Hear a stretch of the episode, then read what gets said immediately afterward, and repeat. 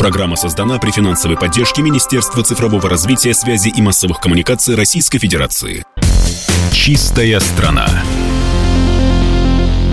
Здравствуйте, друзья! Вы слушаете радио «Комсомольская правда». У микрофона Юрий Кораблев, и это программа «Чистая страна». Здесь мы говорим о вопросах экологии с ведущими экспертами из этой сферы, из этой отрасли. Они либо приходят к нам в студию, либо мы с ними говорим онлайн. И вот э, в данном случае сейчас э, беседу мы будем вести с Романом Саблиным, основателем компании «Зеленый драйвер», первым эко-тренером в России СНГ, ведущим эко-консультантом по экологизации бизнеса, экологистом и эко-активистом с 13-летним опытом. Роман, здравствуйте.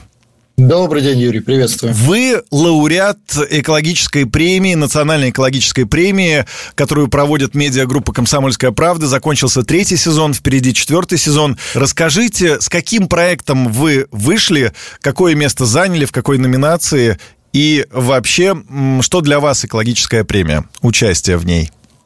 Спасибо большое. Э, в целом, да, экопремия «Комсомольская правда» – значимое событие. Мы всегда с удовольствием участвуем. Но э, раньше мы просто как информационный партнер выступали. В этом году решили податься с проектом «Зеленым драйвером» и мной лично на номинацию «Э-, «Эко-лидеры» эко-лидеры, люди, которые запускают проекты, влияют на происходящее в обществе. И в целом э, было очень приятно занять третье место, попасть в э, тройку призеров, разделить это еще с проектом арт-осознанностью, арт-художником Сергеем и его командой, мы хорошо знакомы, но просто там первое и второе место заняли более большие глобальные проекты, с которыми трудно соревноваться. Мы в целом подавались с, с нашей работой по развитию экосообщества, с проведением эко-нетворкингом, с обучением людей, э, экоактивистов профессиям эко-тренер, эко-консультант в рамках наших онлайн-курсов и в целом работы по экологизации бизнеса. Мы помогаем, в общем, многим российским компаниям от Камчатки до Калининграда стать более экологичными. А что конкретно вы делаете? Вы можете, ну, вот нарисовать эту картинку для наших слушателей? Есть разные специализации, а в данном случае, там вот в регалиях, да, звучало, что первый экотренер в России СНГ, я в 2012 году изобрел профессию, которую назвал экотренер, а, потому что есть бизнес-тренеры, спортивные тренеры, а вот э, тренировать экологические навыки не у всех получается. И мы работаем с физическими лицами, ну, в том числе с сотрудниками компании, либо вот с э, жителями наших городов, городов по экопросвещению, рассказываем, обучаем их, как правильно сортировать отходы, как правильно расхламляться, куда девать ненужные вещи, как э, практиковать э, энергосбережение, водосбережение, как грамотно выбирать экотовары и даже помогаем домашним животным, людей быть более экологичным. Мы используем слово «экологист», да, человек, ведущий экологичный образ жизни. Ну, это понятно, что зависит от э, хозяев. Например, в какой упаковке вы покупаете э, корм для животных, можно ли его сдать в переработку. Угу. Это такой большой глобальный блок э, эко-просвещения, там различные форматы, и онлайн-курсы, и живые лекции, выступления. Я эксперт общества знания, в общем, регулярно выступаю, да, эксперт проекта «Экософия», президентская платформа «Россия – страна возможностей». А второе направление – экологизация бизнеса. Здесь я выступаю как эко-консультант, и я с моей командой, мы как раз помогаем а, разным компаниям внедрить раздельный сбор отходов уже в офисах, запустить процесс ответственных закупок, когда, например, э, компании закупают более экологичные товары. Мы, например, вот консультировали один, одну большую IT-компанию и помогали им перейти с обычных моющих средств на экологичные. Это позволяет, например, клинингу, сотрудникам, уборщикам а, более щадящей атмосфере находиться, не пользоваться перчатками, да, не страдать респираторными заболеваниями, и это, безусловно, благо для сотрудников, ну, потому что мы зачастую не, не задумываемся, да, вот вы, наверное, тоже не, не знаете, чем у вас э, моют э, полы в студии, но э, при этом многие люди страдают аллергией. А, а когда это происходит замена на более экологичные моющие средства, то происходит оздоровление офисного пространства, а это в рамках заботы о сотрудниках. Роман, возникает вопрос, а почему вы этим занимаетесь? То есть почему вы занимаетесь экологией? Ведь любой предприниматель задумывается о том, чтобы больше продать, заработать денег, составляют бизнес-планы какие-то. Что вами движет? А, я просто сильно опередил время. Я когда в 2010 году уволился из крупной корпорации с руководителя пресс-службы, меня экоактивисты заразили зеленым вирусом, я, в общем, дальше пошел в народ. Сначала, ну, как просто экоактивистом, потом я понял, что это надо дело монетизировать, и постепенно это выросло в проект, в компанию. То есть, по сути, я предприниматель, но я социальный предприниматель. Вот это социальное предпринимательство, решение каких-то социальных вызовов, проблем с путем э, получения доходов для, для меня, моей команды. И в этом смысле тренд на экологическую зеленую повестку, он сильно вырос в 2017 году. Был год экологии в стране.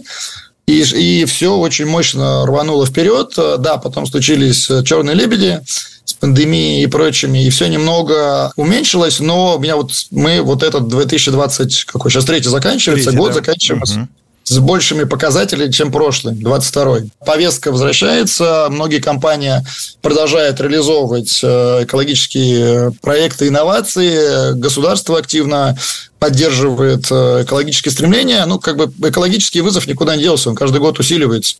И все большее количество людей, бизнесов, компаний, госслужащих э, понимает, что с этим нужно что-то делать, и мы с нашей экспертизой помогаем это реализовывать. А на ваш взгляд, почему экологическая повестка не уходит там на второй, на третий план?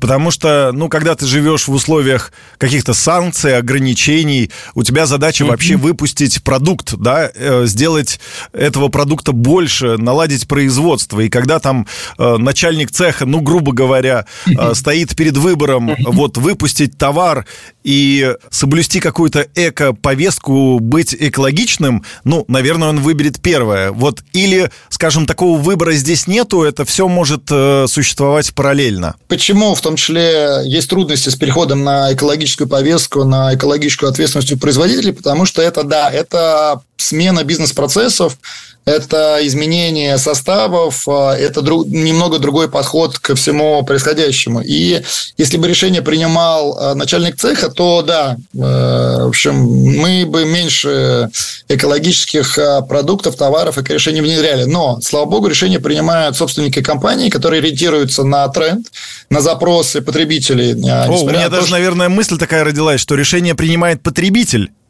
Вот, конечно. То есть да, даже да, не да. собственник компании, а потребитель. Да, и моя в том числе задача, и вот чем я занимаюсь 13 лет, чтобы мы голосовали кошельком, выбирали более экологичные товары, в упаковке, которую можно сдать переработку, в упаковке э, в, с более натуральными составами, локальные, местные, да, то есть локальный э, местный продукт тоже более экологичный, потому что не привезенный из откуда-то издалека. Ориентируются на потребителей, а продвинутые компании понимают, что ну, как бы потребители уже голосуют кошельком. И да, надо сказать еще, что, в принципе, некоторые эко-решения являются еще и э, экономными. Например, энергосбережение то есть, когда вы меньше тратите электроэнергии, это все в деньги считается, да? Или когда вы уменьшаете количество упаковки, э, делаете, уменьшаете количество рекламных там, слоев упаковки, это тоже снижает нагрузку на окружающую среду. В общем, есть э, некоторые балансы, но основной момент, чтобы у собственника, у топ-менеджеров было такое вот зеленая кнопка в голове, можем мы ли что-то сделать более экологично, чтобы это стоило или если не сильно дорого, то там хотя бы на 5-10%, и тогда они в это идут. Роман, у нас остается не так много времени, такой общий, но, на мой взгляд, очень важный вопрос задам. Поменялось у россиян осознание, что экология это важно, и продвинулись ли мы в этом направлении? Смотря с чем сравнивать. Если сравнивать с 2010 годом, когда я начинал, то это небо и земля. Если это сравнивать там в рамках года двух-трех, кажется, что не очень много, но лично я, ну, то есть я в процессе, да, я и в некоммерческом сообществе состою, мы дружим активно с многими некоммерческими организациями и с бизнес-корпорациями, которые внедряют экологическую повестку, и, ну, огромное количество людей сортируют отходы, ну, по последним статистическим опросам, данным, чуть ли не половина людей в России сортирует отходы, там каждый пятый ходит в магазины со своей сумкой, шопером, авоськой, при возможности выбирает более экологичные товары. А, и есть статистика, что, по-моему, 20, порядка 20 миллионов человек а, участвуют в, как эко-волонтеры в различных эко-мероприятиях. Ну, то есть э, с 2017 года, с года экологии, очень большой рост интереса, потому что все же за экологию. Вот, но что делать, мы как раз даем нашим э, экспертным сообществам даем ответы, что можно делать на личном уровне, в офисе, в, на предприятии в какой-то добровольческой деятельности. В этом смысле, да, экосообщество активно развивается. Не совсем так, как бы хотелось, но развивается. А в чем мы сильно продвинулись, а в чем отстаем? Ну, мы сильно продвинулись в ну, вот мусорной реформе, которая идет, да, то есть в вопросе раздельного сбора отходов, а, повышения уровня переработки, а, увеличения объема, ну, то есть все больше упаковки у производителей становится пригодной к переработке. То есть в этом направлении есть э, движение, есть большие проекты по водосбережению, энергосбережению, но, например, э, ну, э, при этом количество свалок по-прежнему растет. Все еще недостаточно. Но, например, растет количество российских производителей натуральной косметики, экологичных моющих средств. Но, например, в лес, сохранении леса делается, на мой взгляд, недостаточно. То есть, есть проекты по посадкам, по восстановлению, но огромное количество пожарок, черновых вырубок и так далее. То есть, проблема как бы леса, она еще не закрыта. И проблема воздуха, чистого воздуха воздуха в городах с транспортом. То есть там есть решения, есть проекты, но пока это далеко от идеала. Спасибо за этот интересный разговор. Всем слушателям я хотел бы напомнить, что с нами на связи был Роман Саблин, основатель компании «Зеленый драйвер», э, участник, лауреат эко-премии, которую проводит медиагруппа «Комсомольская правда», эко-тренер в России, СНГ, ведущий эко-консультант экологизации бизнеса, экологист и эко-активист с 13-летним опытом.